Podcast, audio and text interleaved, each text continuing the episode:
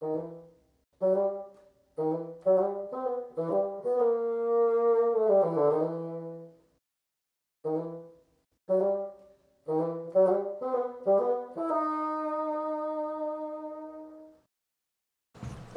喽，来喽！Welcome to the Mr. Cockroach，欢迎大家收听卡克洛奇拖鞋下的沙龙。我是节目主持人蟑螂。今天呢，又到了一个月一次的喝啤酒单元，叫做聊一杯设计。我们同样的请到美丽漂亮的 Tiffany，大家好。然后这次一样特别来宾 Jerry 又来了，大家好。OK，好哦，我们先把冷气关掉。哦，对，它非常吵，不知道今天会不会有那个热车车哈，还是已经过了。嗯、好，那今天喝什么呢？今天喝这个非常非常特别的啤酒，我实在对它太好奇。然后老实说，我看了它好几次，然后站在他面前，我我觉得大概有三分钟以上。那为什么都不买？对，之前为什么都不买？就以我的个性，应该不可能不买，对不对？对啊。好，因为让我告诉你，这个三百 ml 九十九块。哦，那很贵哎，是因为价钱你买不下去？我就在想说，这个这么小瓶，一下就喝完了。一、二是怎么是这个价钱？就觉得很贵。然后，但是它实在太长得太可爱了。我，我发现那种中年人啊，或者是这些你们这些老板们，对于这种经济的衡量，是一种很奇怪的一种表现。九十九块一块三百 ml 的啤酒，它的确跟一般啤酒比起来它贵了。可是九十九块现在买不了一个便当哦，三宝饭都要一百三哦，在台中。对啊，有些好一点的什么餐，什么什么烧鸡肉还是什么东西都要一百四了。九十九块一个啤酒，是到底什么东西挡住了这些大人的荷包？那个想象中到底什么东西断片？因为如果它好喝怎么办？哦，原来是不想要上瘾。就它又长得那么可爱，然后又又好喝，好喝，然后又小罐，然后又贵。对，因为这个塞牙缝，就是因为我我算我都要买大瓶，我才觉得嗯比较刚刚好我的量这样。我们就买两罐，两罐就哦两百两百块，对，快两百块嘞。我一个朋友之前就跟我提到说，你创业之后哦。或者说你真真正成为大人这件事情啊，就是从什么时候开始，你知道吗？一个很明确的节点哦。Okay. 所以 Tiffany 她还很年轻，很年轻。嗯，那个节点在哪里？就是在于你走进去便利商店之后，你买任何东西都不会看价钱的时候。哦，你就长大了，是吗？我永我永远我但我还没有长大，你也还没长大，对。但老实说，就是通常我买酒其实不太看价钱。不过呢，是因为它长得很可爱，我我才看了一下它的价钱。就我觉得，哎、欸，这个设计很酷。然后我就看了一下价钱，然后因为它是小瓶，然后我就觉得，呃，这个价钱好像有一点偏高。嗯、所以，所以，所以我们这边只有 Jerry 长大了吗？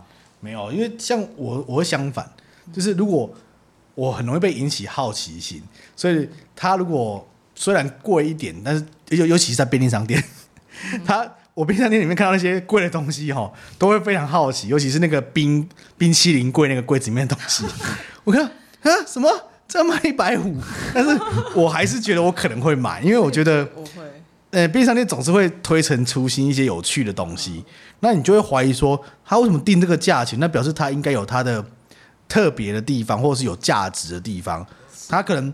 价格你不能去跟旁边东西比，是因为它可能来自于，因为呃，尤其是 Seven Eleven 好了，它会有很多期间限定的舶来品。对，嗯、那舶来品这件事情过了盐，过盐水嘛，过盐水啊，嗯，所以它其实那个价值不是这一罐罐子的包装啊，或它的内容物，而是它可能代表着一种背后的一种精神或文化，我就会这样被骗。哦，我我不会，就是比如说，就是我每次经过那个哈根达斯柜。我我知道它价钱，然后它不管出什么新口味，我都 pass，我都 pass，, pass okay. 就是就是就走过去，因为我知道那那那一小口两百块钱，我实在就是不是不是说买不起，就是就是买不起啊，就是买不起啊，就是我就会宁可走到那个小美冰淇淋拿拿走那一袋，然后回去跟朋友跟家人一起吃，然后因为我确定那个味道就直接。满足我想要吃一口冰淇淋，但我不想要花个一百多或两百块买一个小小桶的哈根达斯。嗯，好，我会把它留到那个，比如说哦，我去吃个米其林，或者是去专门去现在有那种甜点店，专门吃什么，像是法式的甜点店，四千块一套，就是、嗯、哦有五六套甜点下来的那种甜点店，我可能会去这种消费，可是我不会去 Seven 或超市去买哈根达斯的冰淇淋。但我刚好公司一个同事很有趣，他讲了另外一个理论给我听，比如说呃。你现在觉得这个这一这一瓶九十九块很贵，是因为你很常喝啤酒，所以你知道你常喝的时候，它那个价格是不合理的。可是对他来讲，他一定会买。为什么？他几乎没有。他说：“你买了十瓶，我才买一瓶，九十九块没有很贵。”他两百块他也买，对，漂亮就买下去，他根本没有在。所以你知道我的痛苦点。啊，赶快开了，不冰了啦。对，好，好好，OK，大家听那个声音哦。好，一二三。又来了，嗯，看来气还是很多。啊，我们刚刚有形容他的长相吗？长相这么可爱，对。我们还没形容他的长相，我们就是我们请那个 Tiffany 来形容一下他的长相。我的是白色的底，然后黑色的一个圆点点在它的正中间，然后它是三百 ml。呃，我的是一个黑色的底，然后一个白色的圆点点在它中间。其实你把两块摆起来，跟太极有点像，只是不是椭圆的绕法。对对对，它就像是一个太极啤酒。对，日本国旗，然后变成是黑白。哦，对的样子，对耶，没错。对，就是就是这样子的设计，非常简单单纯。然后就对于设计人来说，他就是一个设计人杀手。没错。对，精酿啤酒都会是这样子。然后它是来自加拿大，叫做英英姆精酿啤酒。然后那个英文我们不会发音，因为好像不是，叫做 Canada Thirty Three，然后 A C R E S，那怎么发音我不知道。Of a Darkness，我这个是一个黑啤。Of Life，我的是 Of Life。而且它不是叫做 Dark Beer，它是叫做暗黑，所以 Darkness 应该是就是暗黑的意思吧，嗯、对不对？嗯，它不是在形容，它是应该。它它的命名也是形容它的一个一个风味，它不叫黑啤，不赖。啊，不赖。哦，它的 然后它的这个黑啤其实也焦糖味蛮重的，跟一款比，你你可以喝一下它的黑啤，但这个也是，它也是黑啤吗？不是，它不是，好像是比较淡的黑啤的感觉。对，它是它它不是一般的 lager，嗯，它的酒味跟那个层次比较重，然后它这个。它这个黑皮的这个焦糖味很重，然后，苦感刚刚好。对啊，苦感刚刚好。不赖不赖。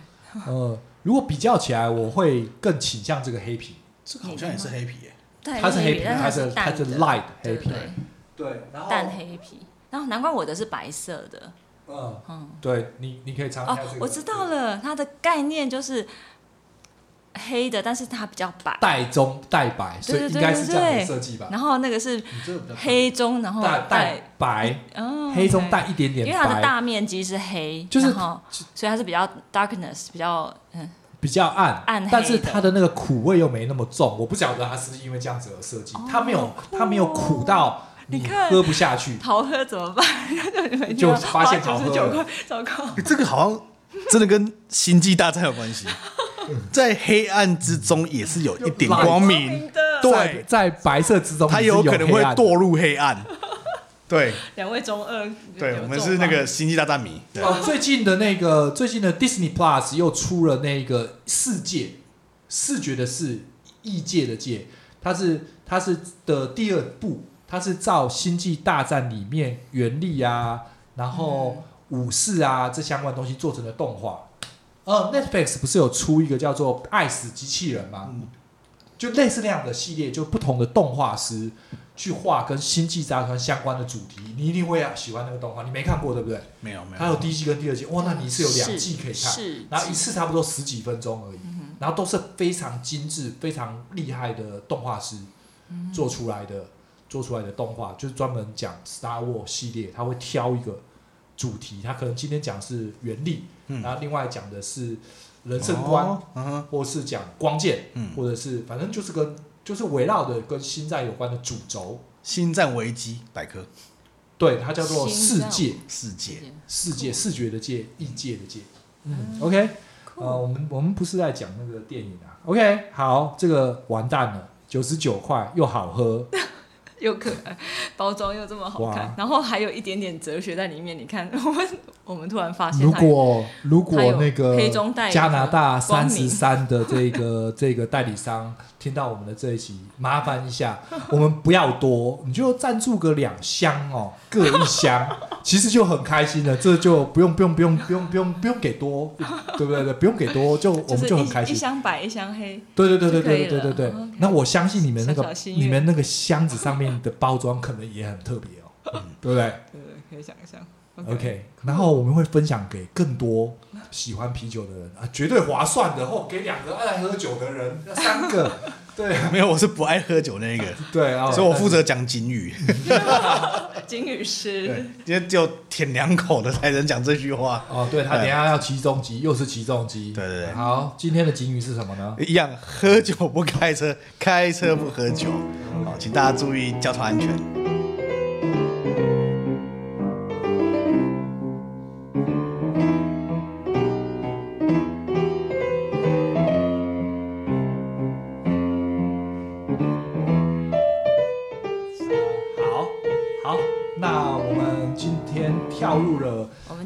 较轻松一点的，叫做设计旅行。嗯、我们要如何设计自己的旅行呢？嗯哼，OK。那我们首先，我可以先说吗？可以，不然那个我很简短。那个 Jerry 一讲进去，我们就讲不完，都是他讲。我很简短，我的我的设计就是不设计，就是买了机票出发就对了。那你就讲完了，这集就这样子。没有你们，你们分享你们答案，我会我接着讲。不行吧？所以你的你的设计就是出发，我设计就是出发，而且我我呃我真的不瞒您您说，就是我很我几乎有好几年就是都是嗯都是我们到没有才 Google 早上起来就是第一件事情就是订今天晚上的饭店这样，我连饭店都今天才前一天早上订，前一天早上当天早上当天早上当天早上订对，啊，要是飞过去没饭店呢？呃。就是比如说，我会先第一天晚上的饭店一定要订到吧？第一天晚上的饭店看情况了，就有时候我真的是太急了，我就机票买了，我就到了再说这样子。嗯，大概疫情之前的前五年，大概蛮常次这样子的。呃呃，这对我来说不在字典里面。就是就是就是没有什么，就那个饭店每一天的饭店一定都是在好几个星期。那你要听我的机票吗？你的机票是坐在机场前面等机票的吗？没有，就是就是，比如说，就是很尝试。比如说，我妈就问我说：“你到底什么时候出发？”那有人说：“啊，我等一下买到机票就出发了。”没那么夸张，但是我就说我还没买机票。他说：“你不是这个地方要出发？”就呃，对，可是我还没买机票。哦，你这不能叫设计嘛？这没有设计啊。OK，对啊。对，没错啊，对，是的，但是就是也不会因为这样就不好玩，而且其实你每天就是还是得早上起来要规划你你的一天。那我也是出发了，我才有时间去开始规划，然后才会就是它会有另外一种乐趣，然后是就是会去要去也是解决问题，就是你要去解决今天也会要到哪里，然后从这里要要到那边的时候要你会你必须要怎么样去玩，从这 A A 到 B 到到。今天的饭店这样子，然后我觉得这里也有，他也有其他的乐趣啊，对啊。OK，好，那我们先 我们听一下那个 Jerry 他怎么设计他的旅程。我完全没有预料到 Tiffany 的这么快，对。但我先回过来问好了，就是这样子的思考逻辑，旅行这件事情，跟能够这样子的，能这样做的原因到底是什么？嗯、呃，比如说我我嗯、呃，我比较常出国的是去工作嘛，然后。我只要知道说我，你你工作不可能不不订饭店吧？嗯，饭店就是，哎、欸，主要的一定会，就是比如说，呃，你我们看展的时候，一定要订到展览附近的，你不能随便找。而且如果那个是个大展，你不订饭店没有地方住、欸，哎。嗯、呃，对，因为米兰设计展啊，这种或者巴西那种巴黎时装周，你可能不定就没位置。是我比较呃往前的几年，我都是看古董展，然后古董展的确也也会啦，但是你你就是比较稳定还是会有，可是就会比较那个诶选择会比较少，但是我们也常常订到，就反而是很晚订到的时候会订到蛮不错的，不错的对，然后。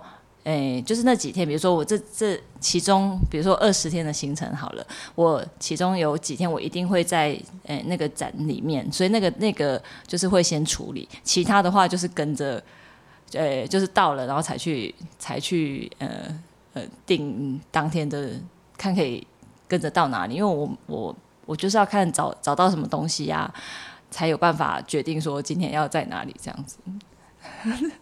所以我每天起来的行程是有点不太一定，但是大就是那个确定的展览，我是就是会先定这样子。对，我忘记刚刚 Jerry 要问什么，他回答了吗？他说他答案就是工作。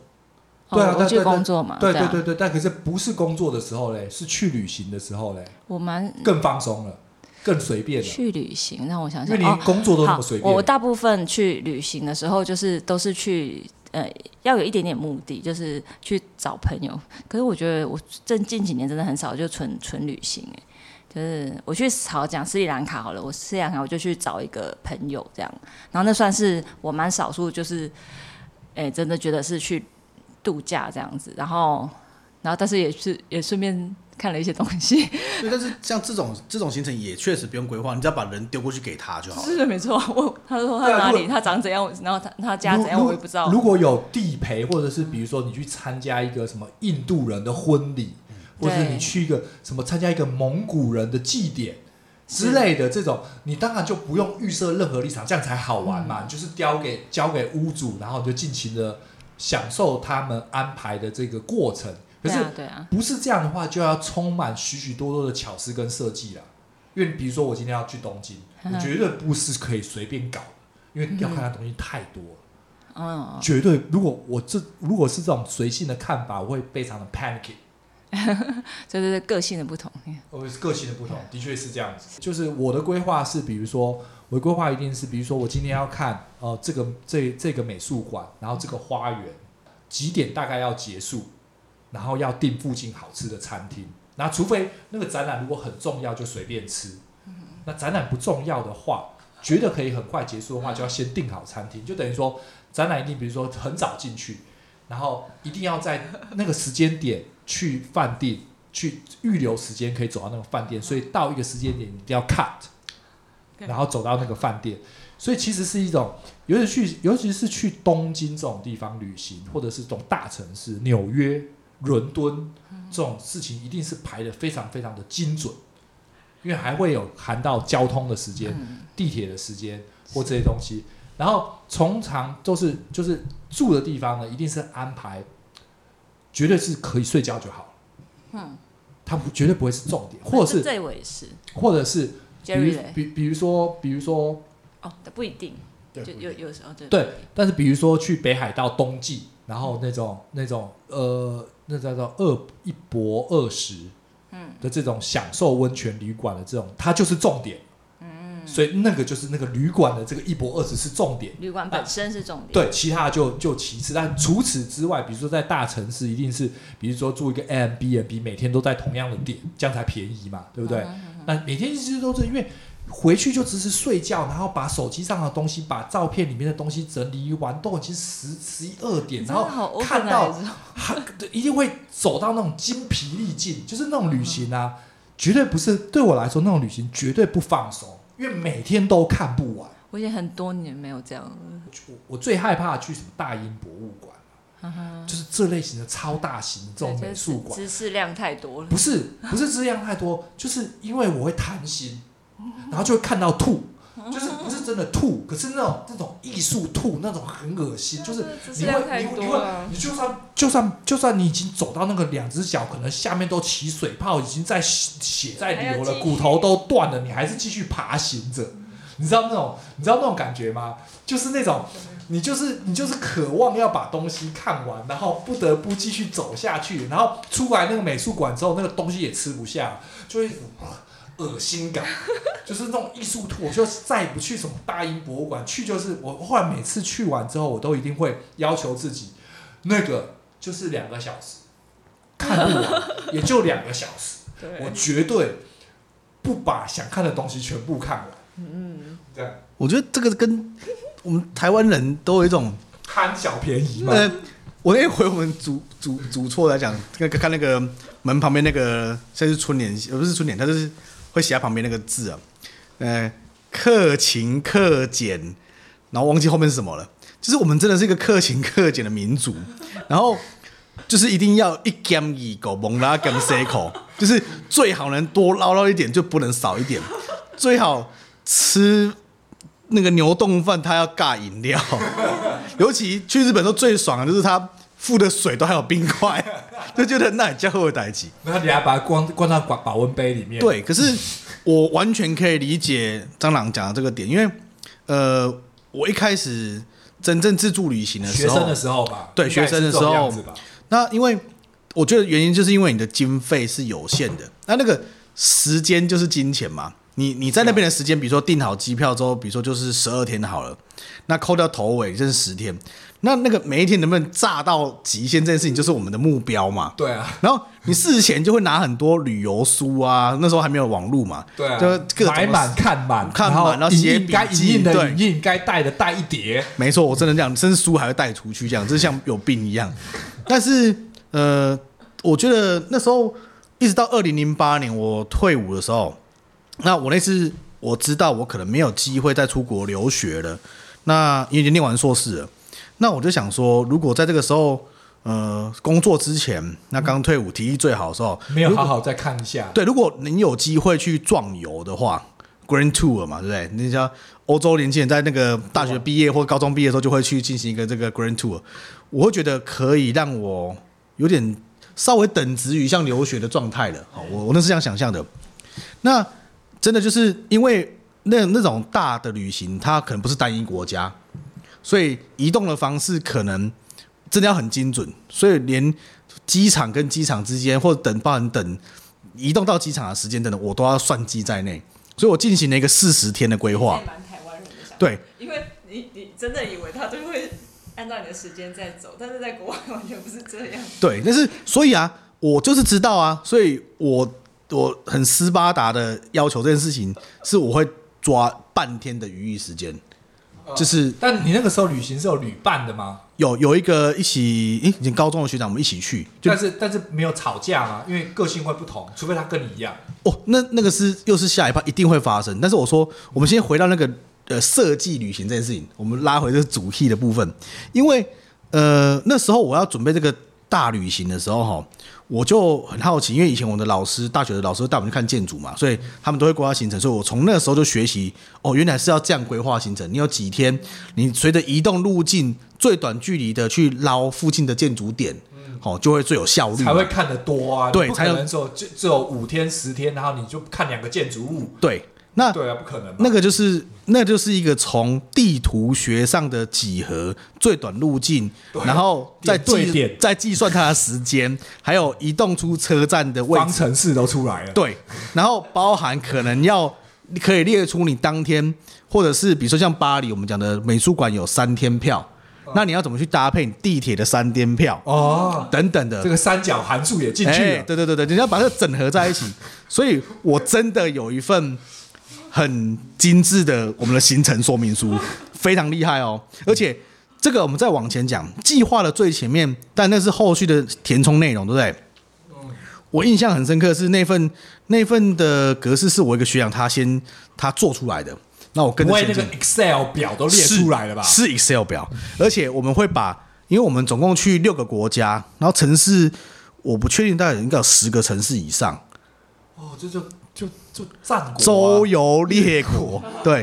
然后最好笑的是，我们两个英文都不是很好。那回来的时候他，他他他就很，他妹妹就问他说：“你英文这么破，你还敢去欧洲那么多天？”他说：“哦，我去我去了六我去了六个国家，都不是讲英文的。”哎，所以 沟英文好也没有用啊。所以应该是说，英文一直都不是重点。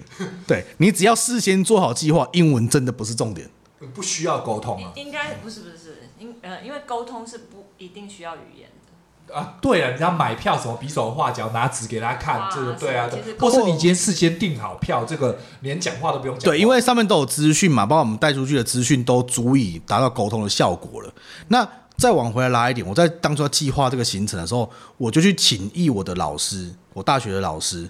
好，然后我就说，老师，我准备要做这件事情，然后。呃，要怎么开始比较好呢？什么的，就问问了这些问题，我就问了两个老师，一个是我研究所的老师，一个是我大学的老师。那我印象深刻，我大学的那个林金娟老师他就跟我说：“手书旅行最精彩的地方就是现在，就是你在计划的这一刻，剩下的你只是去实践它而已。”对啊，所以欢乐的点就是在计划旅行。对，因为你剩下就是你能不能逐步的达成，但是。中间依然会有变数，我们也在过程中遇到非常多次惊险的变数。这跟做爱有点像吗？呃，这个我就不确定了。你也不确定当天的状况，比如说喝酒，在路边喝酒，说要不然就喝挂了这样之类的。那但是我觉得计划这件事情确实可以有效率的达成。我们那个真的排出来行程跟行军没两样，真的跟行军没两样。啊，我觉得跟刚刚我讲走楼一模一样，是差不多的意思，一模一样。走到挂看到吐嘛，然后。我印象深刻，第一次在在日本，我们也是跟着老师自助旅行。因为上半白天的上半天是跟老师走，下午我们就是完全自助了。我这是我大学大二的时候启蒙的自助旅行开头。然后我印象很深刻，那个自助旅行走到让我离就是想说，我好想买一个滑板，或者是我我们我们那一团大概有六七个同学啊，我们好想整群人骑着滑板车 在路上晃。那也因为这样就启蒙了我，应该要更精准掌握这件事情。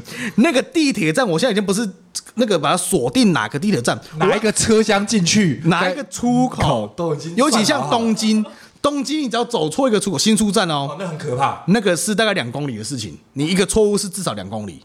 那那很可怕，对，很可怕。而且车厢要哪一节，从哪一个出口出来，那个都要算准。对，而且日本人很喜欢，他们有那个 app。或者什么是告诉你这件事情？没错，最短最近。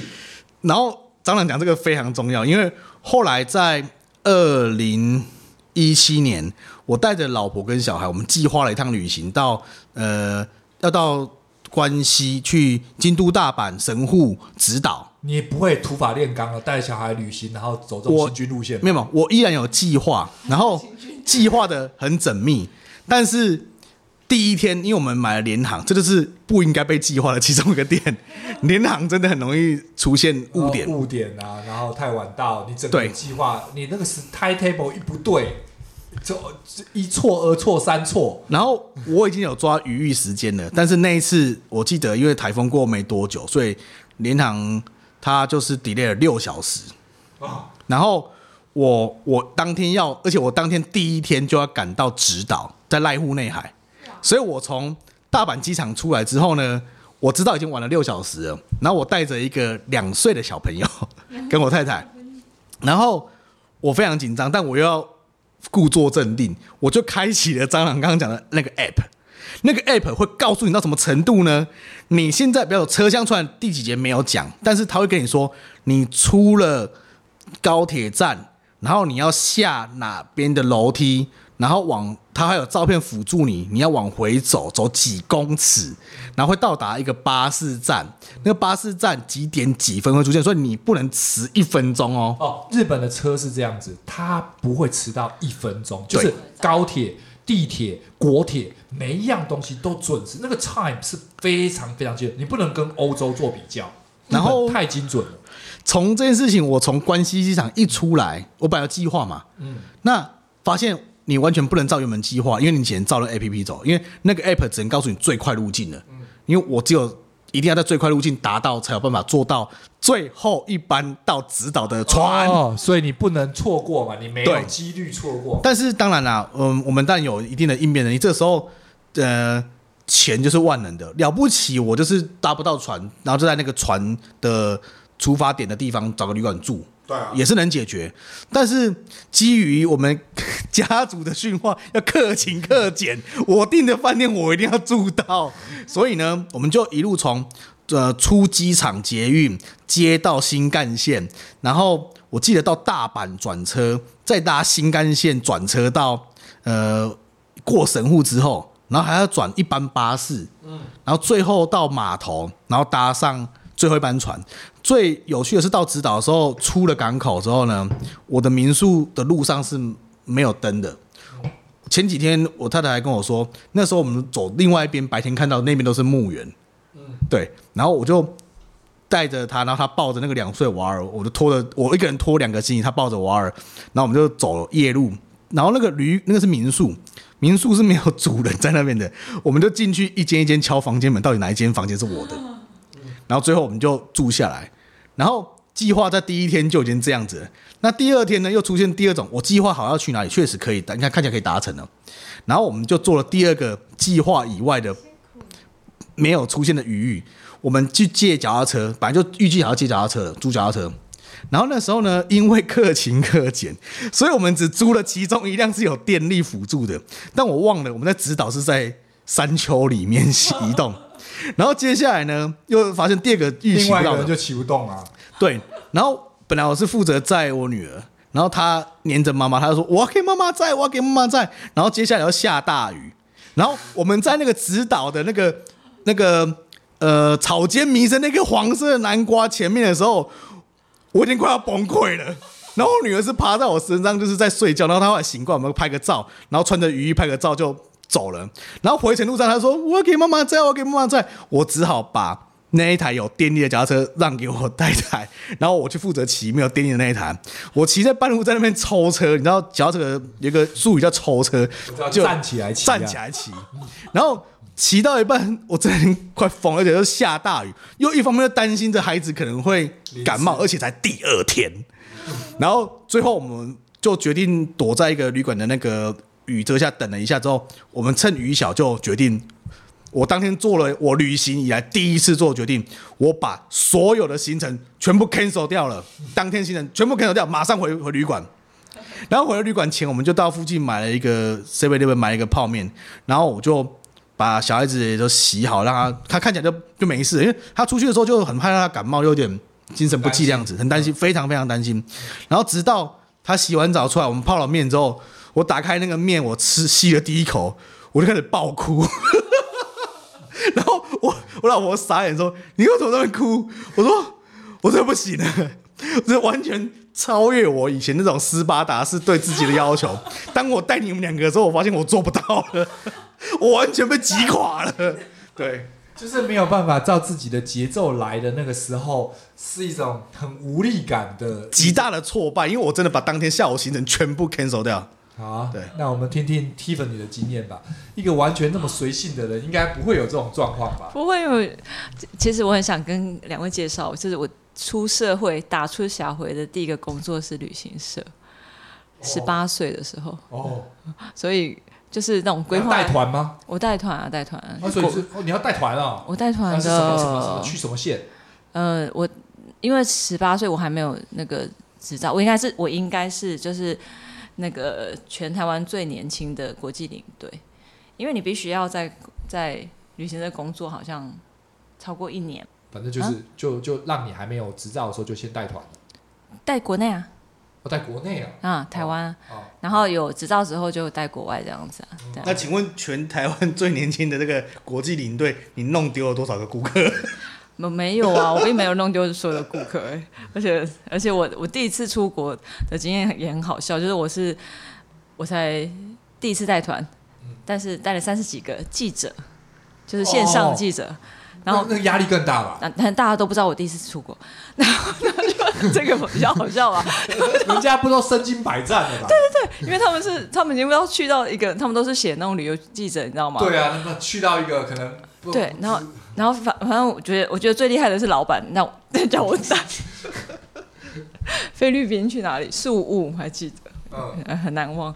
然后就是反正我就也不知道。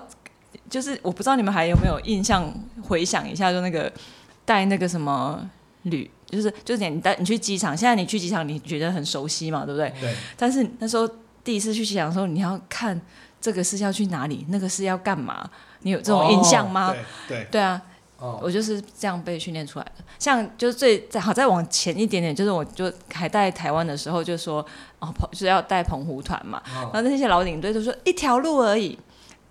骗他来一条路，就是他都觉得就一条路而已，很大的路一条路而已，但是明明就有很多呃红绿灯就有岔路，很多很多岔路，你知道吗？嗯、就是他都看不到那些岔路，因为他们带太久了，他就觉得就是那个一条路一直走就好了。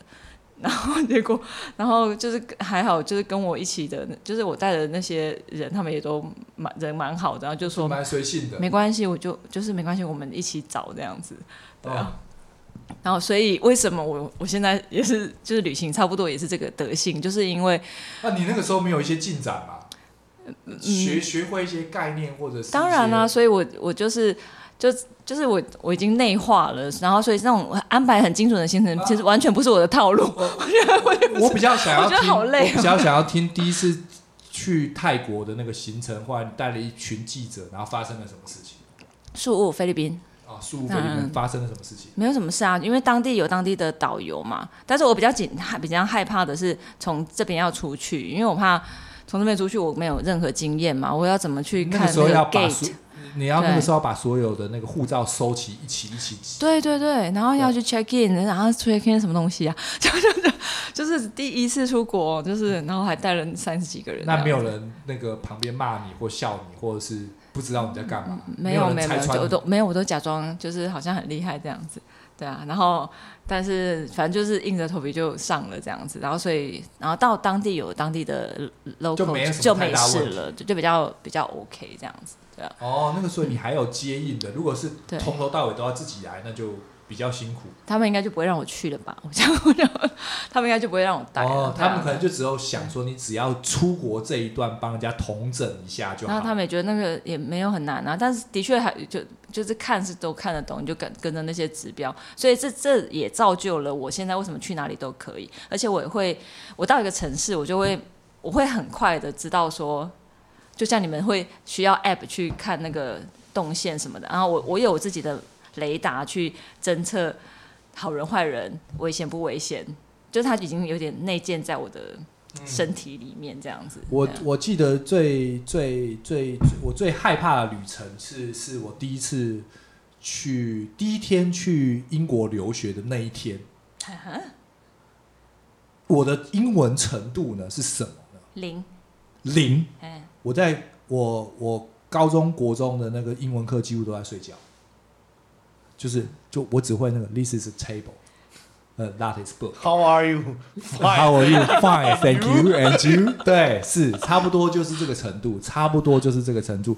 然后那个那个，我在还在读语言学校那个时候啊，我就觉得说，要是我可以去麦当劳点那个一号餐啊、二号餐啊，不要薯条，我就可以开心回国了。我都不会想说我的大学要毕业这件事情。对，就是就是英文那么烂，然后。就那个去英国一定要转机，他没有直航，而且要飞二十一个小时。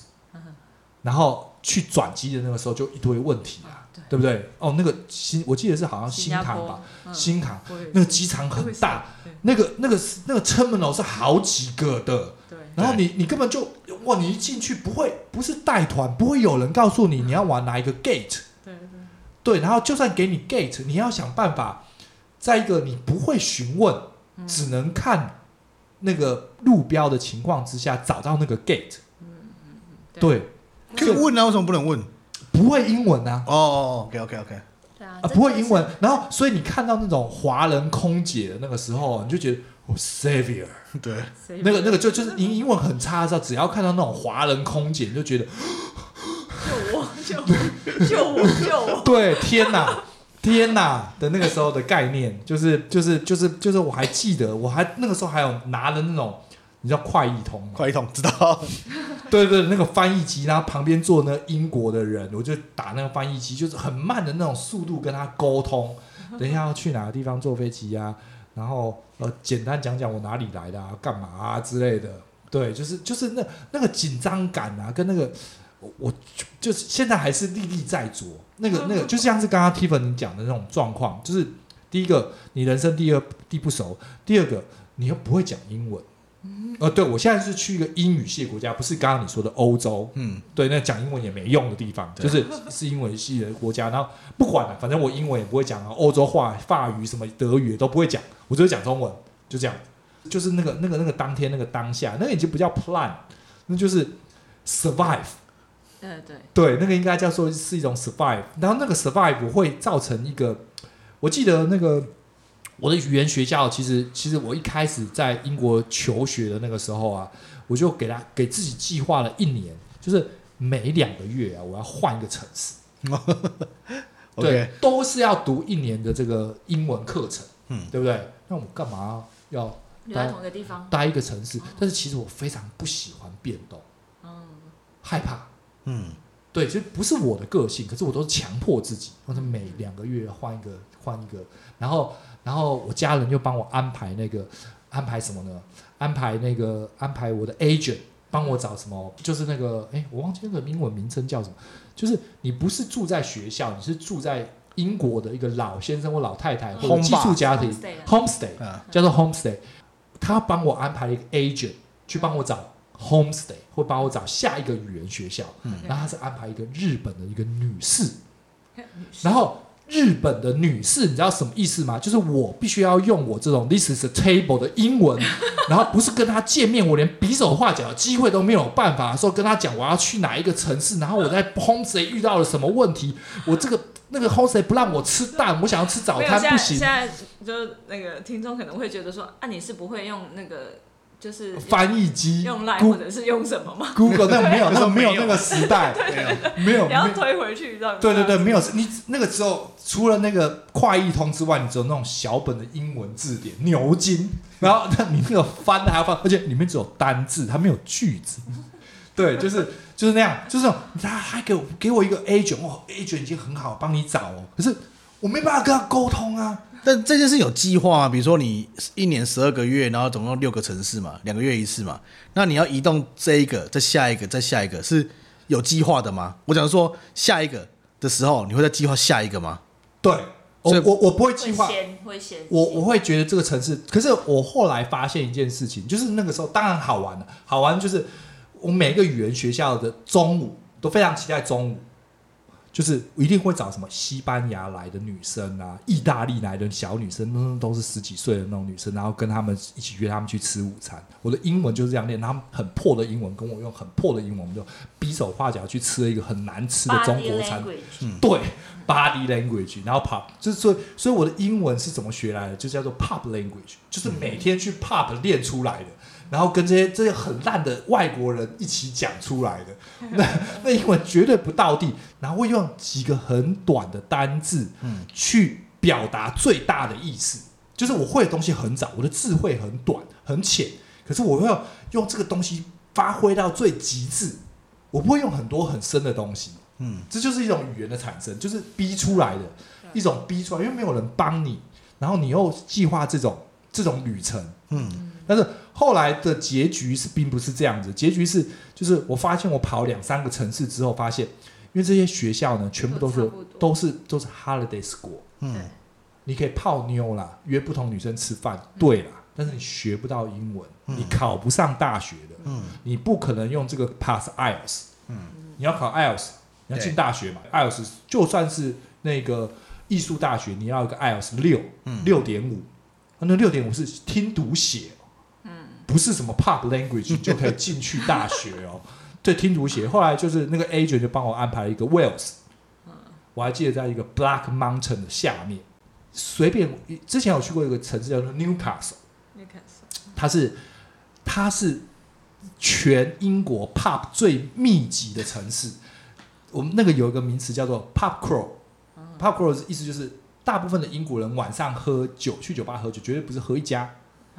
他会喝完一家再一家，少说也要三家，就是喝完了这家，哎，我们 Crow 就是我们下一家了，然后再喝完再去下一家，就等于不管你喝几杯啦，但是至少就你一个 pub 要点一杯吧，对这是一个基本嘛，嗯，对不对？就是一个这样子，它是非常密集，就是五分钟，步行速度五分钟就会找到一家 pub，对，就像我们的便利商店一样的密集啊的那个那个程度。可是我去的那个威尔斯的那个乡村。你要走路四十五分钟才会到一间 post office，就是邮局。对，那个 pub 可能要二三十分钟才一家。不是，我是那时候认识你的。对，就是差不多在那个在那个那个那个这一个山脚下，然后那个时候我就开放成，然后那个那个学校呢，就是一到五，一到五，你就是从早上八点开始上课，到晚上九点写完扣课，然后考试。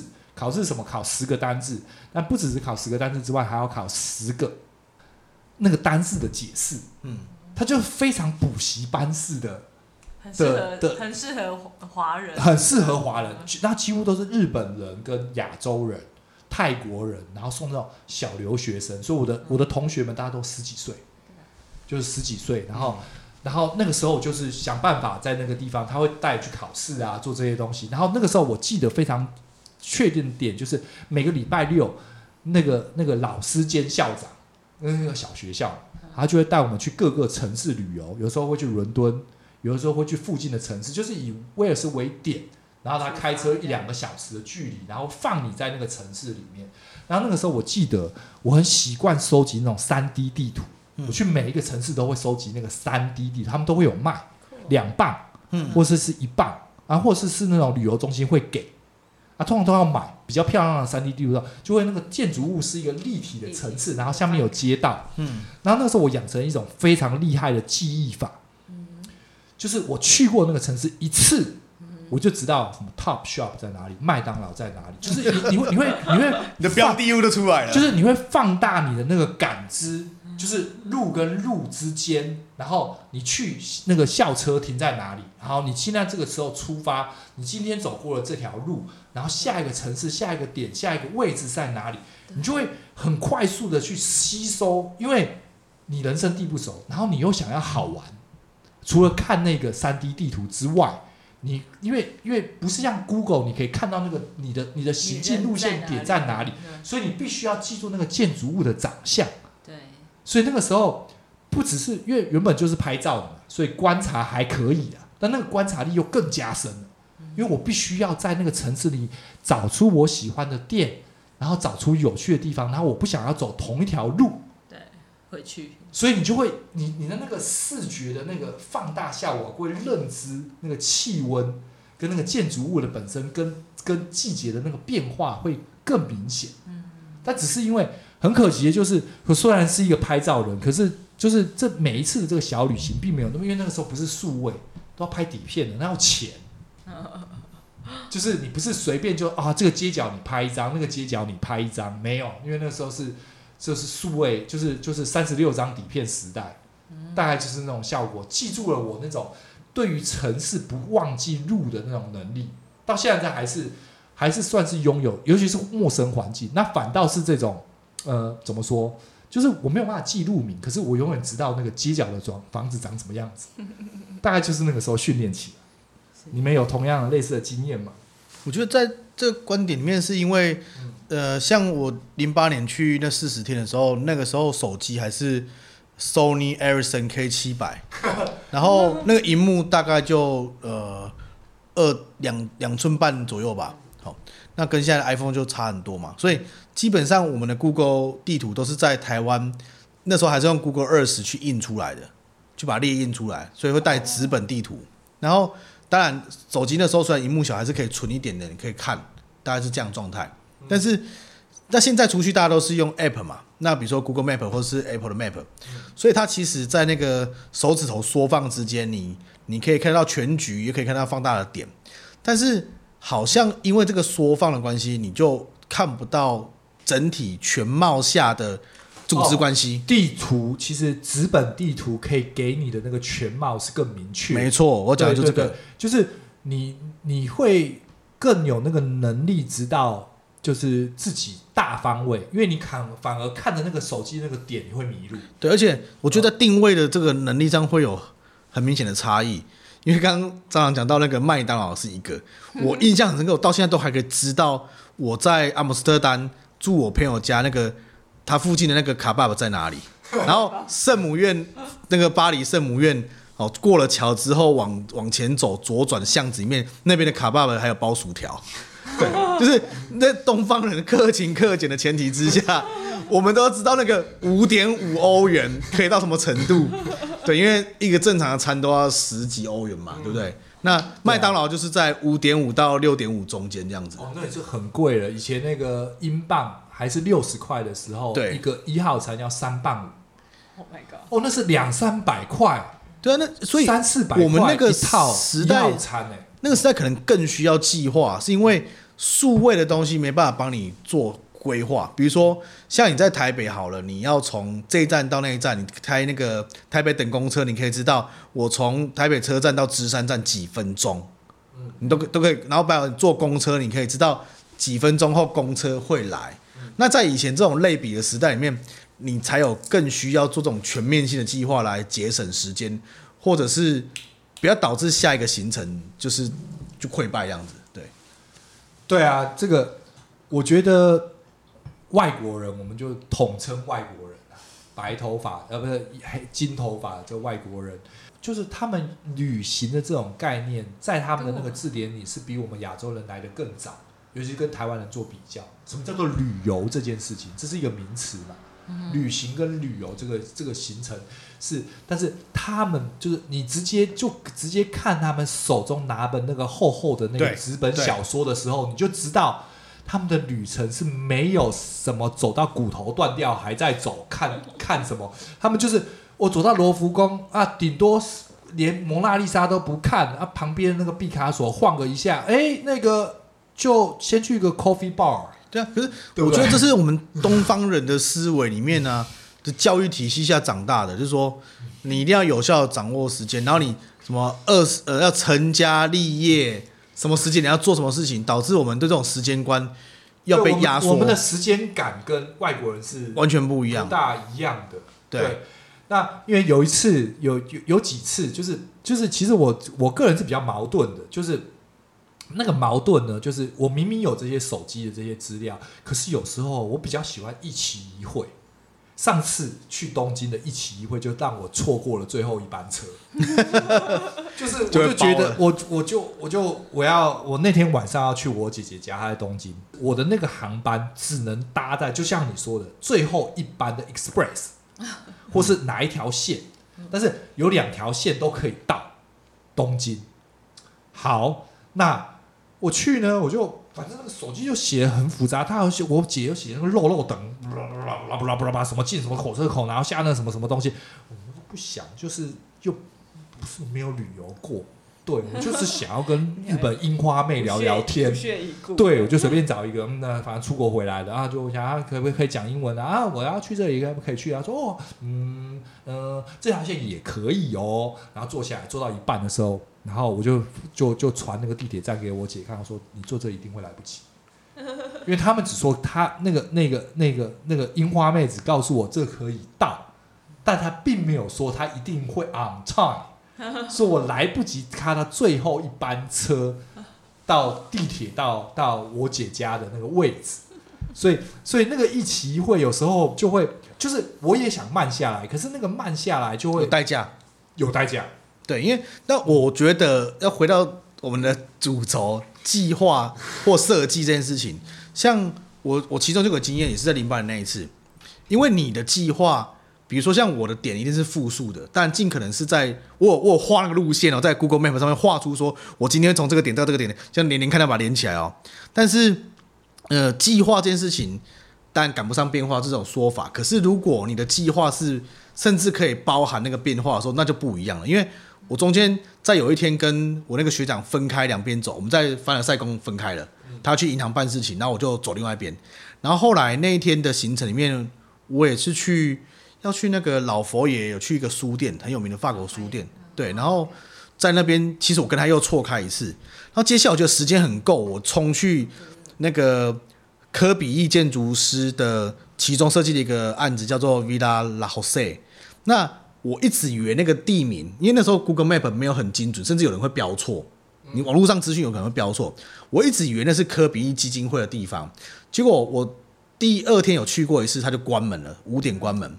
然后第二次去我是四点半去，但是法国很有趣的是，你可能隔一天去，它不是同一天时间关门，那天他四点半就关门。对，然后但是我就一脸错愕说，我不是还有半小时吗？他说，呃，不好意思，今天我们四点半。然后我就傻眼了。但是他看着我一个背包客，然后又对这事情看起来有热衷，对，他跟我说，你想要去那个科比意的基金会 Foundation 嘛？你在其实离你那个车站大概搭一个站就会到了。他说。你还有五十几分钟，然后我就用跑的了，我开始用跑的，然后我就跑跑到地铁站开始，因为我确实有计划可能要去那个点，只是我搞错点了。但是因为我多知道还有一个点，嗯，所以在那个不预期之中，我就有可能出现那个机会，那个机会是留给准备好的人，哎、欸，讲到你要有梗当老师的嘛。然后后来我真的冲到那边的，在楼下按电铃，然后就有人回答我，然后跟我说：“哎、欸，你要上？”他说：“你要到 seven floor。”哦，我就听到哦，好好，我就跑到二楼去了。结果打开那个几号门，打开是一个妈妈拿着个锅，那个平底锅，说你要干嘛？我吓了一大跳。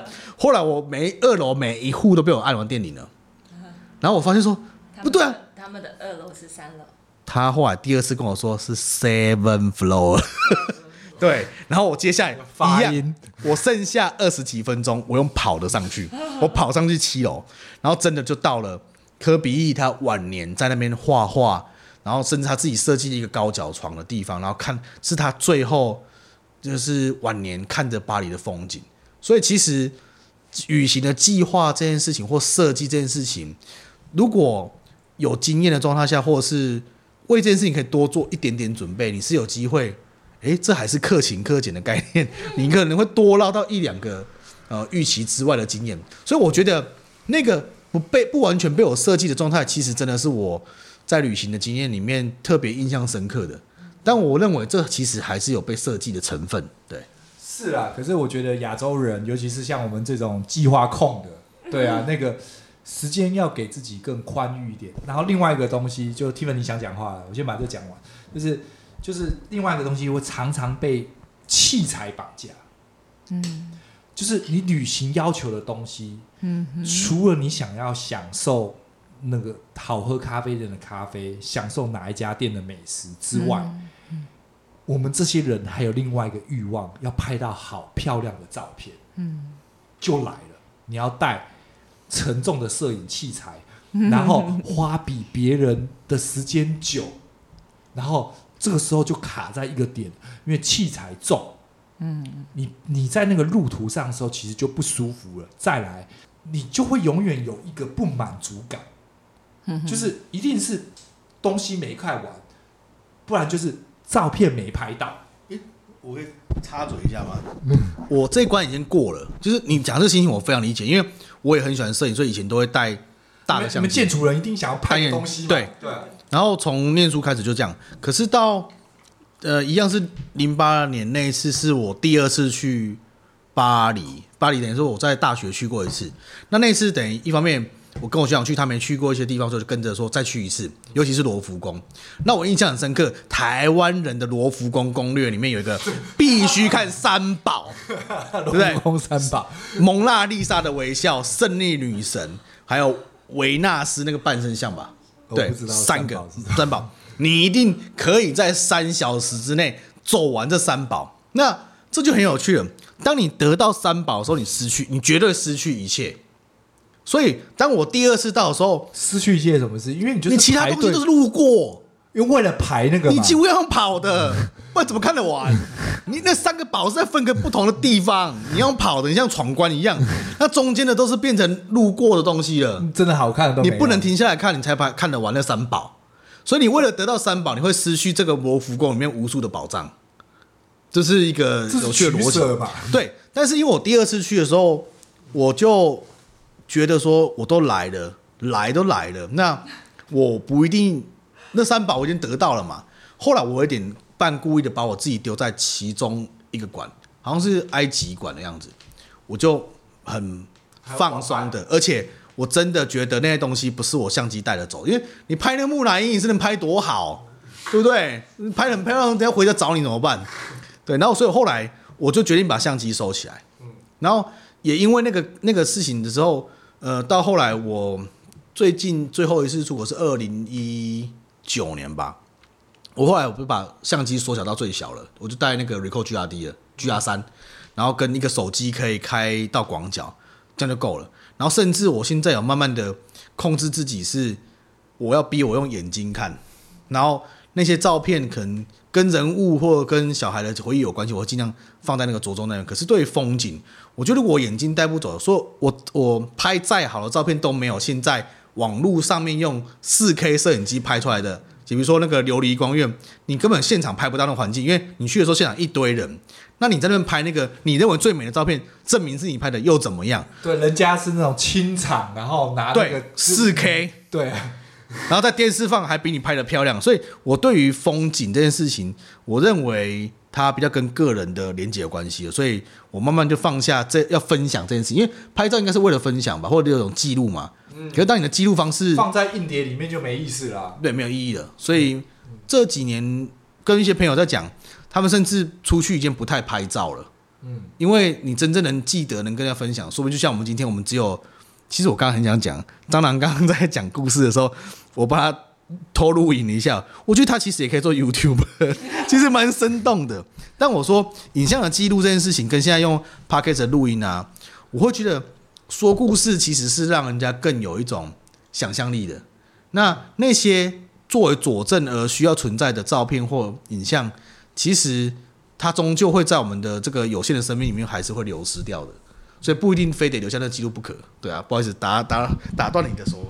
好，来，Tiffany 你可以分享一下。哎、欸，我们时间也快到了。对，我有点忘了我要讲，但是我想本来很想问，因为看来两位的观点跟我非常不一样，这样，因为我是就是我有时候觉得说你旅行，你好像也你你比如说你们会设很多个点，你要去达成达成达成达成这样，嗯、但事实上就是你在那个当你没有什么目的去。去做的时候，其实你反而可以更享受那个过程，对。啊，就其中的过程，就是你在、嗯、你在没有目的的时候，其实你就是每一个每一分每一秒，其实都是你的目的。啊，嗯，因为你人已经来都来了，对，就都在那里了。其实旅行有时候，如果跟家人是一回事，跟旅伴是一回事，嗯、如果跟个人的话，这种对话呢？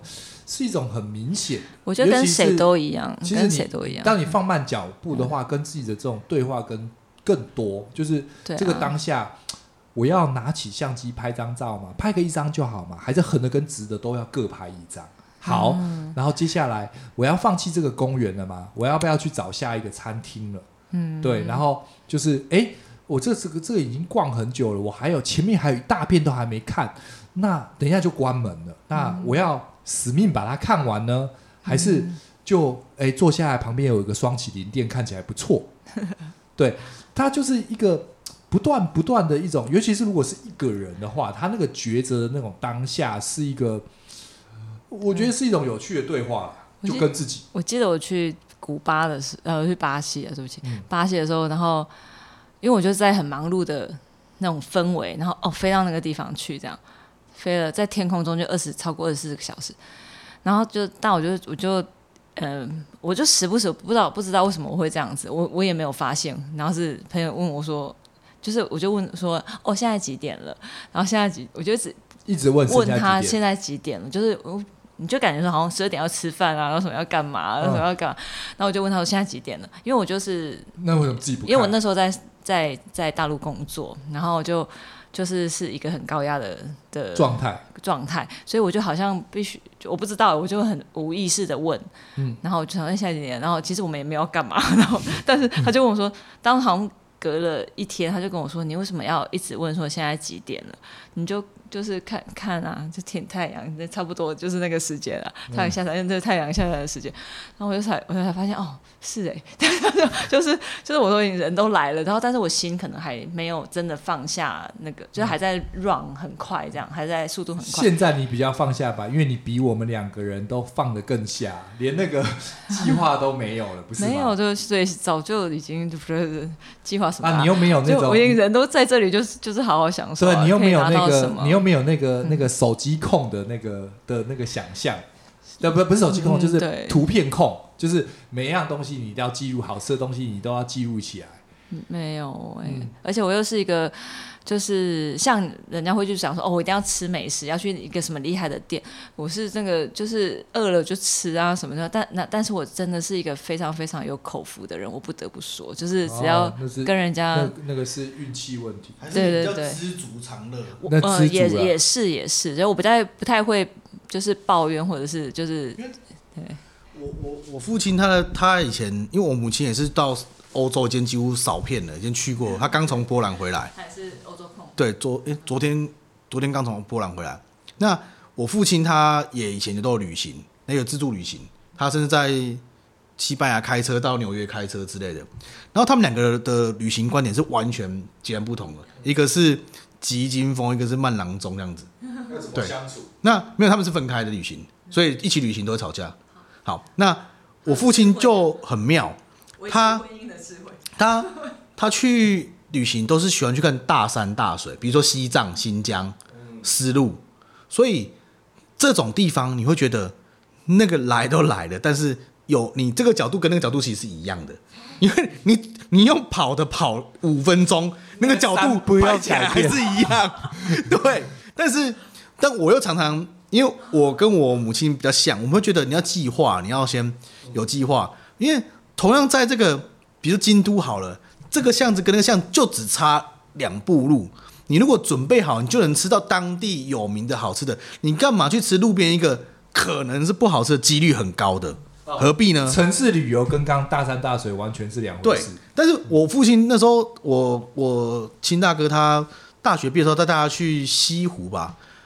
他真的就是那种到了西湖之后呢，他们两个就在长板凳上面就睡午觉了，就 是他觉得西湖睡午觉超棒的啊！干嘛急着要把什么西湖什么十八景看完？那个十八景是人吹出来的，真的美吗？那我就很佩服我父亲这种就是很大气的思维啦。那但同时我我又自己性格上也急吧，我觉得我们都是算急的性性性格，会觉得有效的时间要做有效的事情，对不对？人生是有限的嘛。但我觉得是人生就有限应该是贪心，没有就是一个贪心。对，我觉得真的是东方人的一种贪，嗯、而那个贪欲。你以为你吃很多，但事实上也许你你根本吃不下了，都吐了。我就跟你说，这艺术吐就是这样子。对，哦对，我在罗马的时候也也教堂吐，教堂吐，就是你是等一下又看教堂，然后等一下那个教堂看到后，我跟我学长两个说，不要看教堂，我们去喝咖啡了。对，就是会这样子，所以我觉得过度的计划。哦，我那我反过来讲好了。最后，二零一九年我带我一样带我太太的女儿去东京跟轻井泽的时候，啊，那个时候小孩几岁了？四岁。哦，对，两年有进步了吧？对，有长足的进步，包含经济能力有进步了。我接下来吃东西就是可以吃好一点点，就是平均掉了，住也住的好一点点的。然后呃，行程交通也安排好一点。接下来最重要的事情是我真的有把行程计划放宽。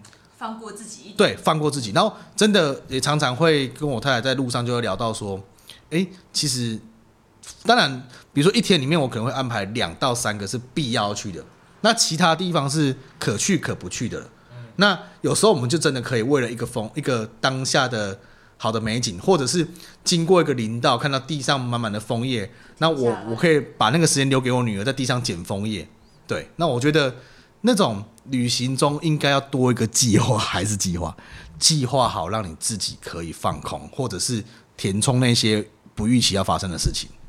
哦，OK，好，那今天聊得很开心，听众可以给点意见啊。对啊，就是您的旅行是一个什么样的面貌呢？OK，谢谢大家，好，谢谢大家，拜拜，拜拜。